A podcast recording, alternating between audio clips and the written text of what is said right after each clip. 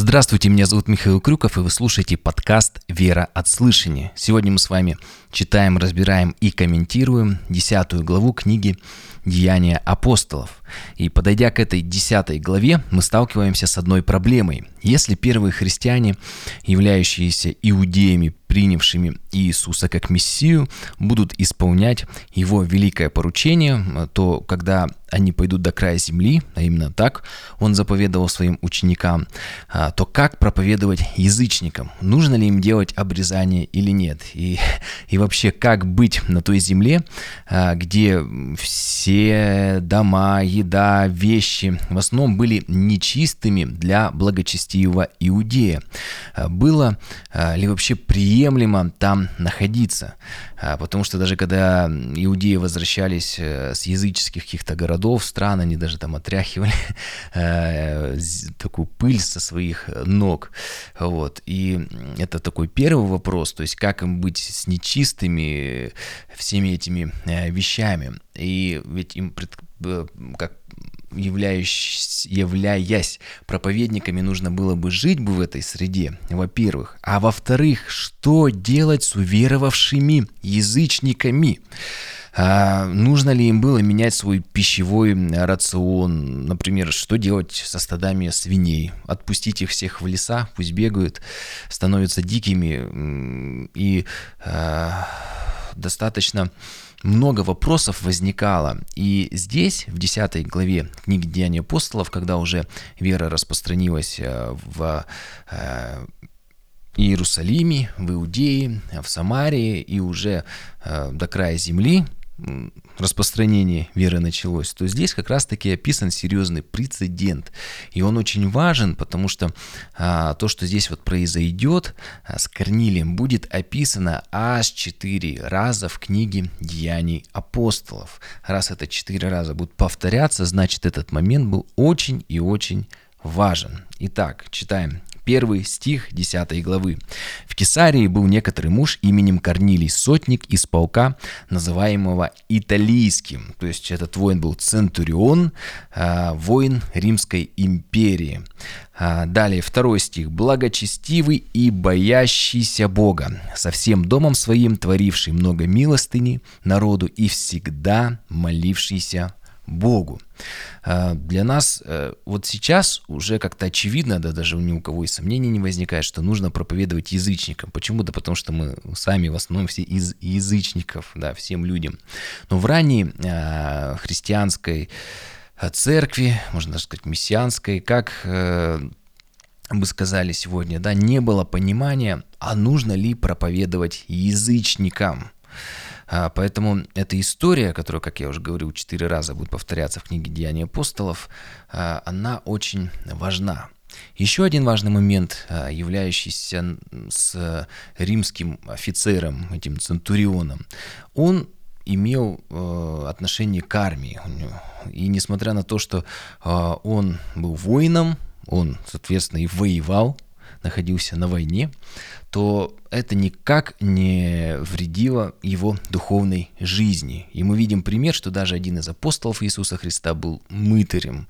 То есть, по сути, если уж так уж прям совсем а, резко сказать, он был представителем захватнической стороны. Ну, то есть, грубо говоря, как во время Второй мировой войны, если бы он служил на благо фашистов, то есть был местным, но при этом стал таким вот полицаем, можно сказать, который собирал деньги, то есть если прям так совсем резко обострить, можно сказать, и несмотря на это, он стал последователем Иисуса Христа. Здесь Корнилий был язычником, еще и военнослужащим, причем военнослужащим Рима, которые захватили и поработили Иудею, и в дальнейшем храм разрушат, сожгут дотла, да, что как написано, камня на камне не останется. Кстати, интересный момент, почему камни на камне, потому что когда храм сожгли, все золото растеклось между камней, и воинам пришлось все камни разобрать, чтобы все золото это достать. Но несмотря на то, что он был воином, еще и представителем захватнической стороны, все равно он является тем человеком, который также может быть спасен, может знать Господа. И давайте читать эту удивительную историю. Третий стих. «И он в видении ясно видел около девятого часа дня ангела Божия, который вошел к нему и сказал, Корнилий. То есть он еще и ангелов видит, не просто а, римские представители захватнической армии, военнослужащие. Как говорится, что может быть здесь духовного, если он военный, но он не только молится, он еще и ангелов видит. Четвертый стих. Он же, взглянув на него и испугавшись, сказал, что, Господи, и э, ангелы не являются служебными духами, поэтому Корнилий понимал, как и все мы должны понимать, что ангел не может ничего от себя говорить. Поэтому, когда пришел ангел, он сказал, что Господи, потому что он знал, что ангел говорит от Господа. И почему, еще раз вернусь, э, Бог с этим человеком имел э, такие близкие отношения, потому что, как во втором стихе написано, со всем домом своим творил много милостыни народу и всегда молился Господу.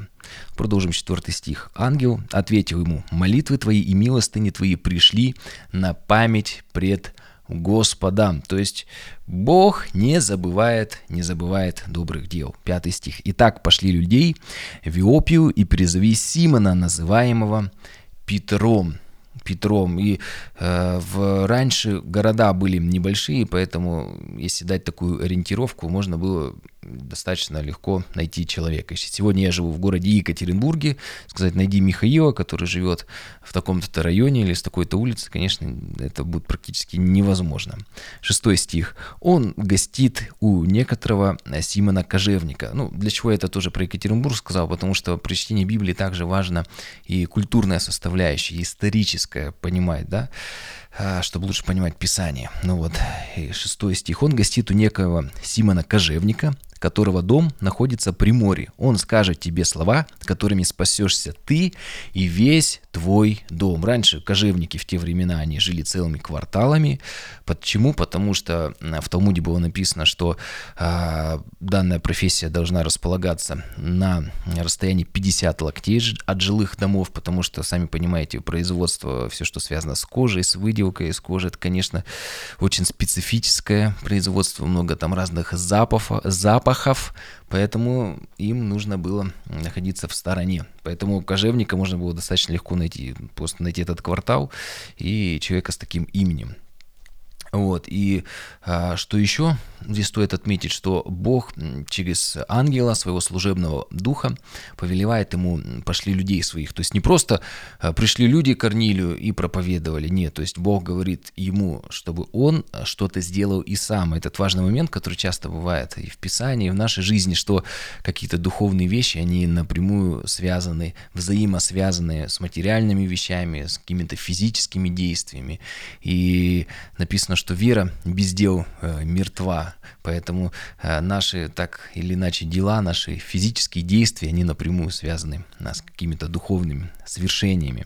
Седьмой стих, когда ангел, говоривший с Корнилиями, отошел, то он, призвав двоих из своих слуг и благочестивого воина из находившихся при нем, и рассказал им все, послал их э, в Иопию. Вот интересный момент, то есть не только он был один, единственным верующим на весь там римский легион, римскую всю армию, еще и был благочестивый воин, то есть мы видим, что даже в Римской империи среди а, всех легионов было э, верующие и военно-начальники, были и простые солдаты, то есть верующие, наши братья и сестры, есть абсолютно везде. Нам кажется, что есть какая-то профессия или какие-то общество людей, где не может быть верующего. Но мы видим, что верующие, они везде.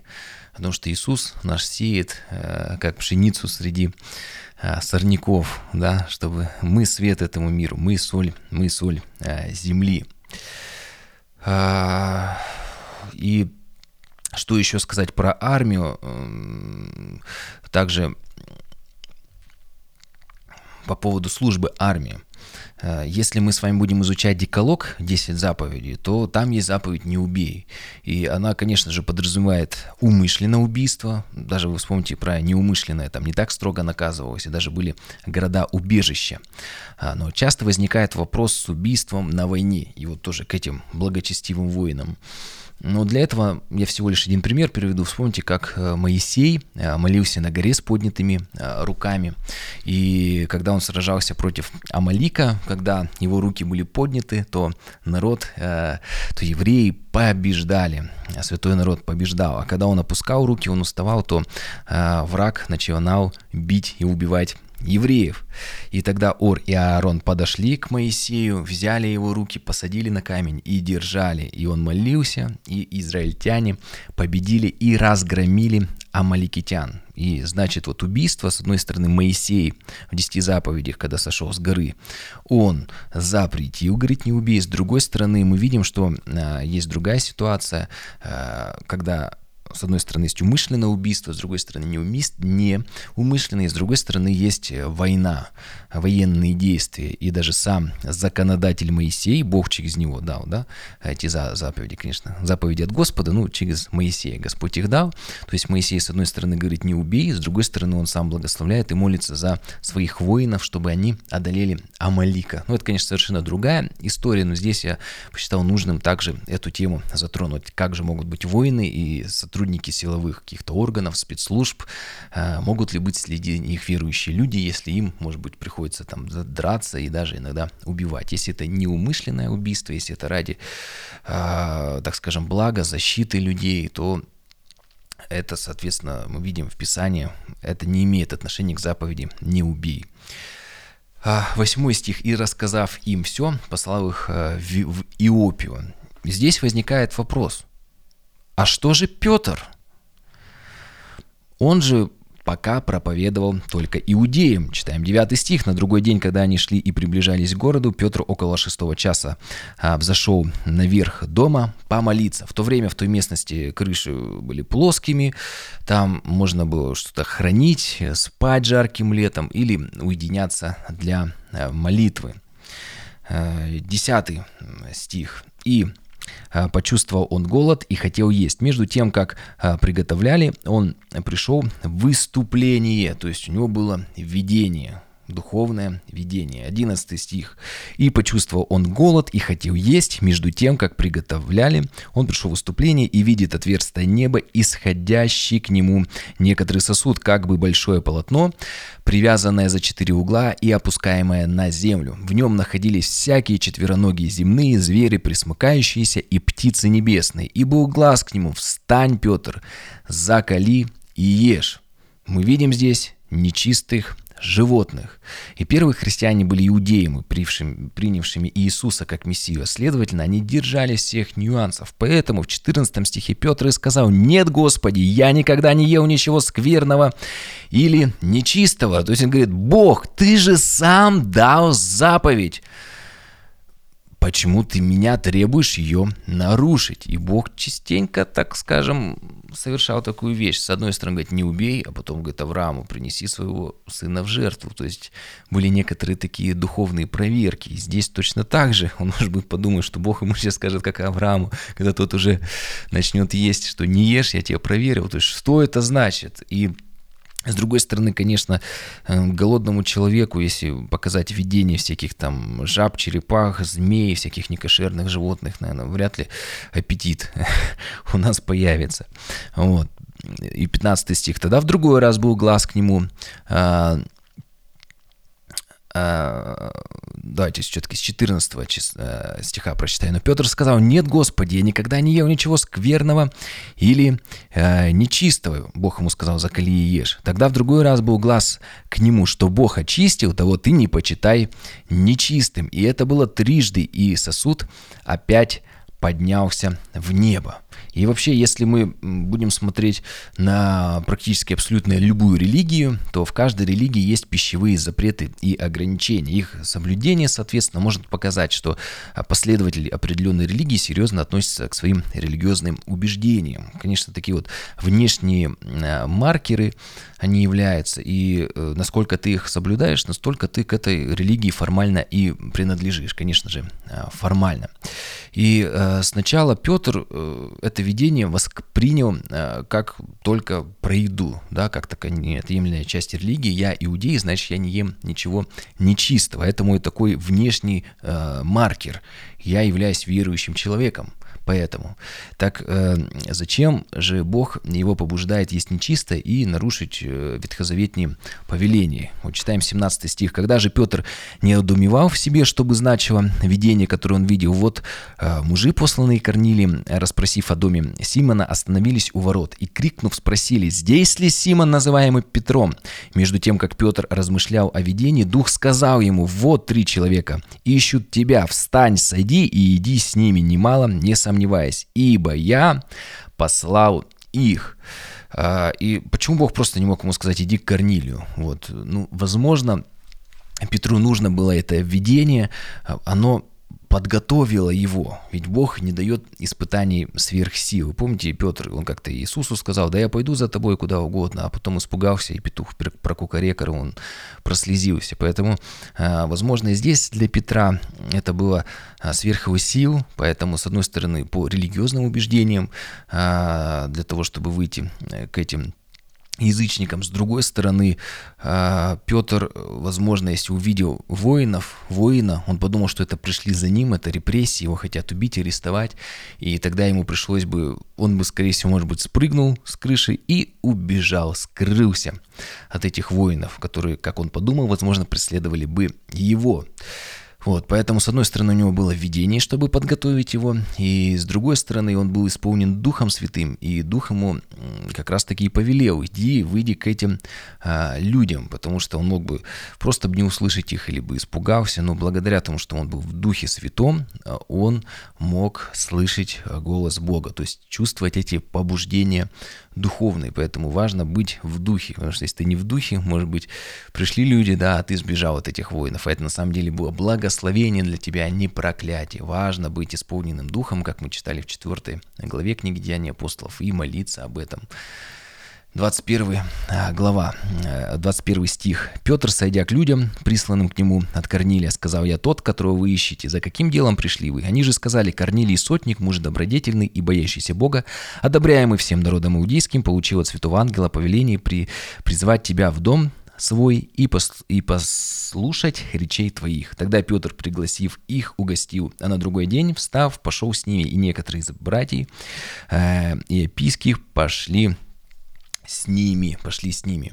И если вы вспомните, то иудеи не должны были есть за одним столом а, с язычниками, и у Петра уже, видите, начинают разрываться шаблоны, и если вспомнить а, притчу Иисуса Христа, то новые мехи, а, если так можно выразиться, испытываются новым вином. И не просто этим мехам, как э, видите. 24 стих. «В следующий день пришли они в Кесарию, Корнилий же ожидал их, созвав родственников своих и близких, друзей». То есть Корнилий не только для себя, но и всех, кого только возможно приглашает, чтобы они были спасены. Когда Петр входил, Корнилий встретил его и поклонился, пав к ногам его. Петр же поднял его, говоря, «Встань, я тоже человек». И здесь важный момент, что Петр не строит из себя сверхчеловека, как он до этого, помните, говорил, думаете, что это каким-то благочестием или какой-то духовной своей силой. Нет.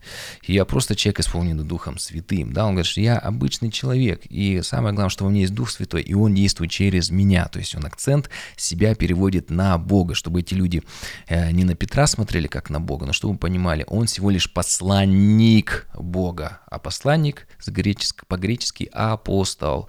То мы будем читать, что и Павла, когда он совершал чудеса, помните, э, сверхъестественные вещи были, его тоже за Бога принимали. Вот. И важно, что они Бога славу не принимали, они указывали на Бога. Вот. Если 27 стих, «И беседуя с ними, вошел в дом и нашел многих собравшихся, и сказал им, вы знаете, что иудею возбранено сообщаться или сближаться с иноплеменником». Вот как раз о чем мы говорили, об этих вот всех традициях, да, религиозных. «Но мне Бог открыл, чтобы я не почитал ни одного человека скверным или нечистым. Вот иудеи нельзя было сидеть за одним столом, но Бог показал, что во Христе мы все один народ. Нет больше ни иудея, ни грека, ни эллина, ни язычника, ни мужского, ни женского. То есть все мы теперь Божий, Божий народ. Посему Петр продолжает, «Я, будучи позван и пришел беспрекословно». То есть, может быть, он и не хотел, может, сомневался, для него было неприемлемо, но он пришел беспрекословно, потому что он был позван.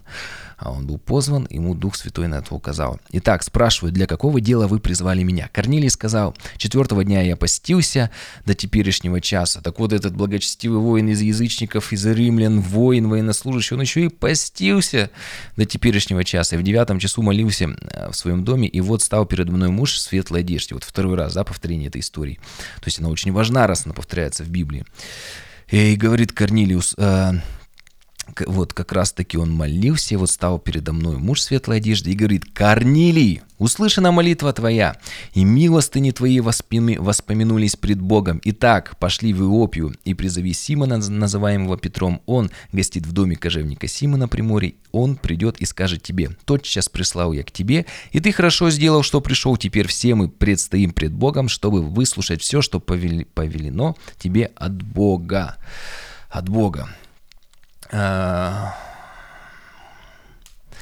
еще раз, почему это важный момент, много раз повторяющийся? Потому что стирается грань между иудеями и язычниками, которые принимают веру в Иисуса Христа, и также между священниками, потомками Аарона и обычными всеми людьми, потому что мы все царственное священство, народ святой, взятый в удел. 34 стих Петр отверз, уста и сказал, «Истинно познаю, что Бог нелицеприятен». Но во всяком народе, боящийся его и поступающий по правде, приятен ему. Он послал нам Израилевым слово, благовествуя мир через Иисуса Христа, сей есть Господь всех. Вы знаете, происходившее по всей Иудее, начиная от Галилеи после крещения, проповеданного Иоанном, как Бог Духом Святым и силою помазал Иисуса из Назарета, и Он ходил, благотворя и исцеляя всех, обладаемых дьяволом, потому что Бог был с ним, с Иисусом. Петр проповедует о Христе, то есть просто рассказывает им Евангелие, не отталкивается от каких-то культурных моментом, просто говорит Евангелие, просто рассказывает об Иисусе Христе. Часто спрашивают, а что говорит людям другой культуры, как им рассказать об Иисусе Христе? Просто рассказывайте об Иисусе Христе. Если человек ищет Бога, ему нужен только Бог. Если человек не ищет Бога, ну мы, если будем с культуры начинать, с каких-то отвлеченных вещей, ну мы так и не придем к Богу, все это будет тщетно. 39 стих. «И мы свидетели всего, что сделал он в стране Иудейской и в Иерусалиме, и что, наконец, его убили, повесив на древе». Здесь он не говорит, как в Синедрионе, «вы убили его», потому что он там постоянно на этом акцентировал, а тут просто говорит, что его убили. Опять же, такой интересный момент, когда внимательно Библию читаешь, тут столько-столько интересных, интереснейших моментов. А 40 стих. «Всего Бог воскресил в третий день и дал ему являться, не всему народу, но свидетелям, предызбранным от Бога, нам, которые с ним ели и пили по воскресению его из мертвых, и он повелел нам проповедовать людям и свидетельствовать, что он есть определенный от Бога, судья живых и мертвых. О нем все пророки свидетельствуют, что всякий верующий в него получит прощение грехов именем его. Здесь вот такой краткий символ веры, что всякий верующий в него получит прощение грехов именем Иисуса Христа. Вот суть, э, суть Евангелия. И, конечно, для Петра это слово, которое он знал, оно должно было стать плотью. Э, слово должно было э, быть растворенное верою, Поэтому даже знание догматов христианства, богословское образование еще не говорит о том, что человек истинно уверовал. Иисус сказал, что нужно не только знать Слово, но и быть исполнительным Слово, жить по Слову. Поэтому даже дьявол знает Слово, цитирует его, но важно быть исполнителем. И здесь Петр начинает исполнять великое поручение Иисуса Христа и проповедовать язычникам. 44 стих. «Когда Петр еще продолжал эту речь, Дух Святой сошел на всех слушавших Слово». Через проповедь э, просто Евангелие, Слово Божьего, Дух Святой сошел на всех служащих людей. И мы видим, что в Евангелии, как написано в послании римлянам 1 главе, Евангелие есть э, сила Божия ко спасению. Ко спасению. И они услышали Евангелие, приняли его, и на них уже сошел Дух Святой. 45 стих. «Верующие из обрезанных, верующие из обрезанных, пришедшие с Петром, изумились, что дар Святого Духа излился на язычников». Ну, видимо, это для них тоже было таким подтверждением, чтобы они не сомневались. «Ибо слышали их, говорящих языками и величающих Бога». Тогда Петр сказал, кто может запретить креститься водой тем, которые, как и мы, получали Святого Духа? Я Думаю, что Петр по Писанию, если посмотреть, был таким, ну, сомневающимся, боящимся человеком. И если бы он не увидел этого знака, что точно Дух Святой на них, то он, может быть, и засомневался, а крестить их или вообще не крестить. И поэтому 48 стих «И велел им креститься во имя Иисуса Христа». Потом они просили его а, пробыть у них несколько дней. Поэтому, видите, даже для Петра Бог дает такие явные знаки, что чтобы он не сомневался, можно ли крестить язычников, что они раз заговорили иным языком, значит, на них, э, и на иных языках они говорят, значит, на них стопроцентно есть Дух Святой. Поэтому никаких препятствий для того, чтобы крестить, э, нету, абсолютно, абсолютно нету. Э, что мы можем здесь, какие итоги здесь подвести, сказать, что Бог э, показывает Петру, что он не должен презирать никаких э, людей, хороший, плохой, нечистый, чистый. Написано, что Бог не хочет смерти грешника, всякого грешника. И в Римлянам, что Христос умер за нечестивых. И поэтому Евангелие, как написано, проповедуйте всем, всем людям. И как мы прочитали сегодня, всякий верующий в Него получит прощение грехов именем Его. И здесь Бог являет свою милость не только, что Он всем людям может простить грехи по вере в Иисуса Христа, но даже таким вот э, из захватнической Римской империи военнослужащим посылает э, к ним апостола, самого апостола Иисуса Христа. И, конечно же, все мы знаем, неверующие люди, о законе сеяния и жатвы. И каждый переживал действие этого закона в своей жизни. Но с Богом все гораздо интереснее. Он может являть также свою милость, которая превозносится над судом, которая превозносится над законом сеяния и жатвы. И даже незаслуженно благословить, незаслуженно простить, незаслуженно не наказать.